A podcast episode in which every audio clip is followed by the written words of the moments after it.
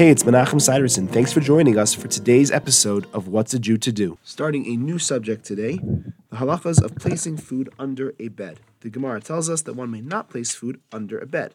The reason being that there is a ruach ra, some form of impurity or evil spirit, that is found under the bed that will affect the food.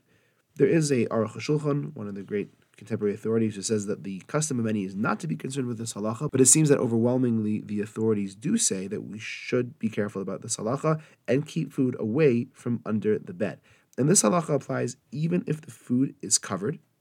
There are some who say it only applies on dirt floors, which we mostly don't have. However, Rabbi Belsky and others said that this is not something we should rely on, and even in our homes without dirt floors, we should avoid putting food under the bed. One of the most important details in this halacha is that there were some authorities who said that the entire prohibition only applies if you're sleeping on the bed when the food is under the bed. So it's not really about not putting food under a bed, it would be about not sleeping on a bed with food under it because it will ruin the food. Therefore, you could place food under a bed if you're not sleeping on it. Nevertheless, most authorities say that the prohibition applies even if no one is sleeping there, and food should always be kept away from under a bed. Thanks for joining me. I look forward to seeing you tomorrow.